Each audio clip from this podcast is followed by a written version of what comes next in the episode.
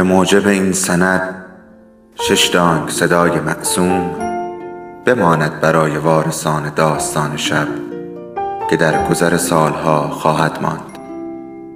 ارادتمند داستان شب.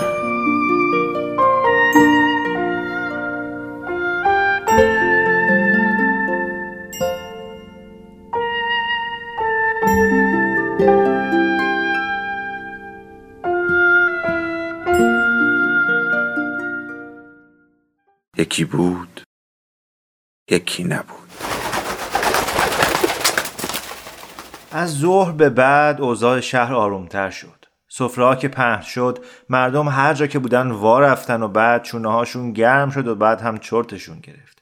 آتیش بازار علافا هم خاموش شد و قلندرهای شوشک بسته و تفنگ به کول از بعد از ظهر توی کوچه ها پیداشون شد و کاسب کارها که خیالشون کم کم راحت شده بود تک و توک راه افتادن که برن دکوناشون رو باز کنن و جارچیا هر کدوم همراه دو تا قلنتر شوشک بسته همینجور تو شهر میگشتن و وعده امن و امان می‌دادن تا خیال اهالی دور ترین پس کوچه ها رو هم راحت کرده باشن عین بیماری که مرض از تنش بیرون بره چطور اول حسابی عرق می‌کنه بعد بیحال میشه و خوابش می‌بره؟ شهر عین همون بیمار. بعد از یه تب تند اول عرق کرد بعد آروم شد تا فردا به سلامت از جاش بلند بشه. جان دلم که شما باشید. همون بعد از ظهر ترسوترین اهالی شهر هم که خیالش راحت شد و همه از توی پستوهایی که قایم شده بودن در اومدن یه نفر دم نوکر معاب ترسون و لرزون خودشو رسون دم در تکیه زنبورک چیا و به هر کی می‌رسید سراغ رئیس قلندرها رو می‌گرفت. اما توی اون شلوغی اطراف تکیه کسی گوشش بدهکار اون نبود. تا عاقبت یکی از قلندرها از حرکات آهسته اون و زمزمه که در گوشه این اون می‌کرد شک برش داشت و اومد جلو که ببینه چی کار است و چی می‌خواد. وقتی فهمید با کی کار داره پرسید اگه تو تومونت خرابی نمی‌کنی بگو ببینم چی کار داری. یارو در جواب گفت آره داداش تو حق داری. درک همیشه بگه پاشنه نمیگرده. قلندر گفت فلسفه نباف. گفتم با شخص واحد چی کار داری؟ یارو گفت من با شخص واحد کار ندارم با سرکرده شماها کار دارم. قلندر گفت سرکرده ما همونه دیگه. جونت در بیاد بگو ببینم چی کار داری.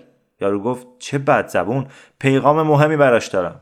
قلندر گفت نکنه از پیش خود قبله عالم اومده باشی. یارو گفت نه برادر ما رو چه به قبله عالم؟ از پیش میزان و شریعه اومدم و خان لرخان قلندر گفت آها جونت در بیاد پس را بیفت دنبال من. و هر دو رفتن توی تکیه.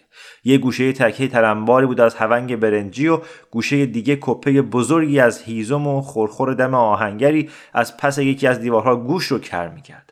از سر دودکش دودی به آسمون می‌رفت که نگو.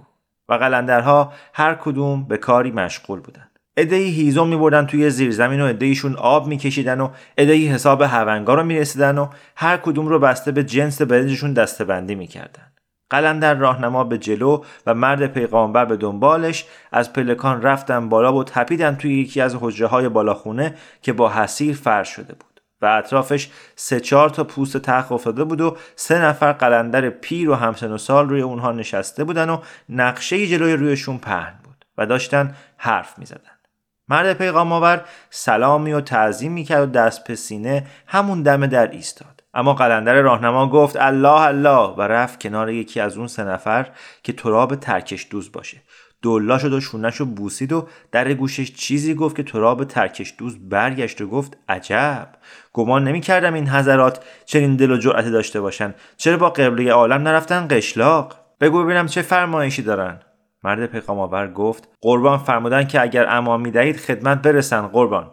تراب گفت عجب! جارچیا که ظهر تا دارن امن و امان و توی بوغ و کرنا می‌زنن. مرد پیغام آور گفت نه قربان! اما نامه کتبی خواستن قربان. تراب گفت این دیگه بستگی داره به کاری که از دستشون برمیاد. می‌خوان بیان اینجا چی بگن؟ پیغام آور گفت چه ارز کنم قربان به گمانم راجع به ارگ باشه قربان. تو را به ترکش دوز لحظه ای به فکر فرو رفت. بعد رو کرد به یکی از دو نفر قلندر هم مجلس و گفت مولانا تو چی میگی؟ عجبه که این خان لرخان هم مونده. مولانا گفت گمان نمی کنم عیبی داشته باشه. میشه اما نامه مشروط به دستشون داد. خانلرخان هم لابد مونده که در قیاب حکومت خدمتی بکنه لایق منصب ملک و شعرایی آیندهش تراب ترکش دوز رو که به نفر بعدی و پرسید سید عقیده تو چیه؟ سید گفت به عقیده من میزان و شریع امان میدیم به شرط اینکه اقتدا کنه به امام جمعه ای که ما معین می‌کنیم. و دست از تکفیر بازی برداره و موقوفات مدارس و دار و شفای شهر رو هم تحویل بده و با عزت و احترام خونه نشین بشه. خان هم شاعره و شرط نمی‌خواد. ازش پنج هزار سکه طلا مطالبه می‌کنیم. تو را به ترکش دوز گفت عجب خوب گفتی. پس بردار بنویس. اما نامه ها رو نوشتن و دادن به دست همون قلندر راهنما که با مرد پیغام آور رفت و قلندرها دوباره پرداختن به بحث خودشون. مولانا گفت گمون می‌کنم شرایط تسلیم ارگ رو با خودشون بیارن. سید گفت احتیاجی به شرایط تسلیم نیست. یه تکون دیگه و کار تمومه. دو تا گلوله توی سینه دروازه ارگ و خلاص. تو را به ترکش دوست گفت عجب. خیال کردی ارگ حکومتی دوستاخونه است که بشه اینجوری درشو باز کرد. سید جان هر حکومتی اگه حکومت مدینه فاضله هم باشه احتیاج به خفیه بازی و حفظ اسرار داره تا بتونه ابهت خودش رو تو دل مردم جا کنه. باید دست نگه داشت تا شب بشه و بی سر و صدا ارگو گرفت. نه با توپ و تفنگ. به هر صورت بهتر دست نگه داریم تا این حضرات پیداشون بشه. سید گفت اومدیم و تا وقتی که این حضرات پیداشون بشه باقی مانده اردوی حکومت از داخل ارگ در اومد و هر چی ما رشته بودیم پنبه کرد. مگه ما می‌دونیم تو ارگ چه خبر هاست تو را به ترکش دوز گفت الان توی ارگ فقط یه قسمت از حرمسرا باقی مونده که فقط باعث دردسره و موجب تحریکای بعدی. بعدم دو سه تا انبار باروت و آزوقه هست که خیلی به درد ما می‌خوره. می‌دونید که ما هنوز برای باروت ساختن لنگیم. تمام ارگ حکومتی برای ما یعنی همین انبارهای باروت و آزوقه مولانا گفت من از این قضیه خبر نداشتم. تراب گفت عجب! شما که خبر دارید جلاد دربار از اهل حقه. مو به موی مذاکرات آخرین بار آمو که براتون گفتم از قول اون گفتم. بعد از اون مجلس هم پخت و پزهایی شده که باز خبرشو برامون آورد. با این تمهیدی که زدن و با این عجله در رفتن به قشلاق مثلا برای ما تله گذاشتن.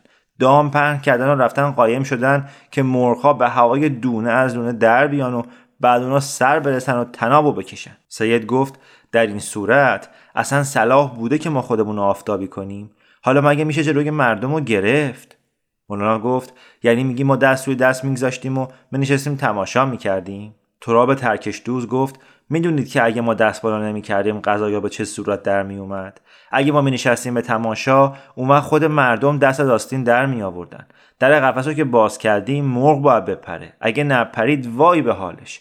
قرار بوده اگه ما دست از پا خطا نکنیم به تحریک همین میزان و شریع و با پول اوقاف و به کمک مامورای خفیه‌ای که هنوز موندن مردم رو بشورونن و به دست خود مردم شهر کلک ما رو بکنن. مثلا می‌خواستن دو دوزه بازی کنن. سید گفت خب خب دیگه چی؟ تراب گفت باقی خبرها از این قراره که در این مهلت اردوی حکومت خودش رو به سرحد برسونه و با دولت همسایه قرار صلح امضا کنه و در مقابل یه چیزی که لابد میده ازشون توپ و توپچی بگیره برای سرکوبی ما. اینجا یه بحث بود که در باز شد و حسن آقا پسر بزرگ حاجی ممرزا گرد گرفته و از سفر رسیده وارد شد. الله اللهی گفت و اومد جلو شونه تراب ترکش دوز رو بوسید و نشست. تراب در مرگ پدر به اون سرسلامتی داد و از ماوقع پرسید. حسن آقا اون چرا که در ده پیش اومده بود و کمک را که دو میزای ما به اون کرده بودن و خبر شهر که چه به موقع به ده رسیده بود و بگیر و به بند پیشکار کلانتر و قراولها و تقسیم زمین همه رو به اختصار گزارش داد و بعد بلند شد و گفت اگه اجازه بدید مرخص بشم. تراب اونو پهلوی دست خودش نشوند و گفت به همین عجله؟ صبر کن کارت داریم. و دنبال حرف قبلیشو گرفت که بله حکومت برای ما اینجوری تله گذاشته. حالا ما باید این تله رو بدل کنیم به پناهگاه. در مجلس آلی قاپو صحبت از تربیع نحسین سروزه بوده و پیشمرگ کردن ما. اما تا اردوی حکومت به سرحد برسه و مراسم تقدیم هدیه و توهف تموم بشه و مذاکرات با دولت همسایه سر بگیره دست کم یک ماه وقت لازمه. اگه ما بتونیم در این مدت هر روز یه توپ بریزیم و هر چی بیشتر تفنگ تهیه کنیم بازی رو بردیم. در همین مهلت اگه بشه باید شورش رو به ولایات کشوند و آبادی های سر راه اردوی حکومت رو از آزوقه خالی نگه داشت. در این صورت اگه حکومت با هزار تا توپ قلعه کوب هم برگرده دیگه حریف ما نیست.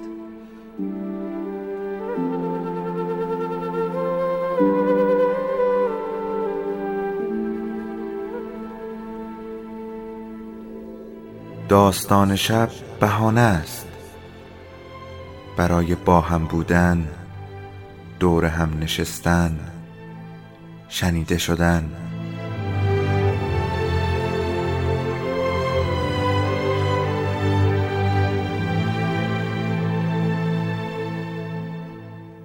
صدای افسانه ها رو میشنویم.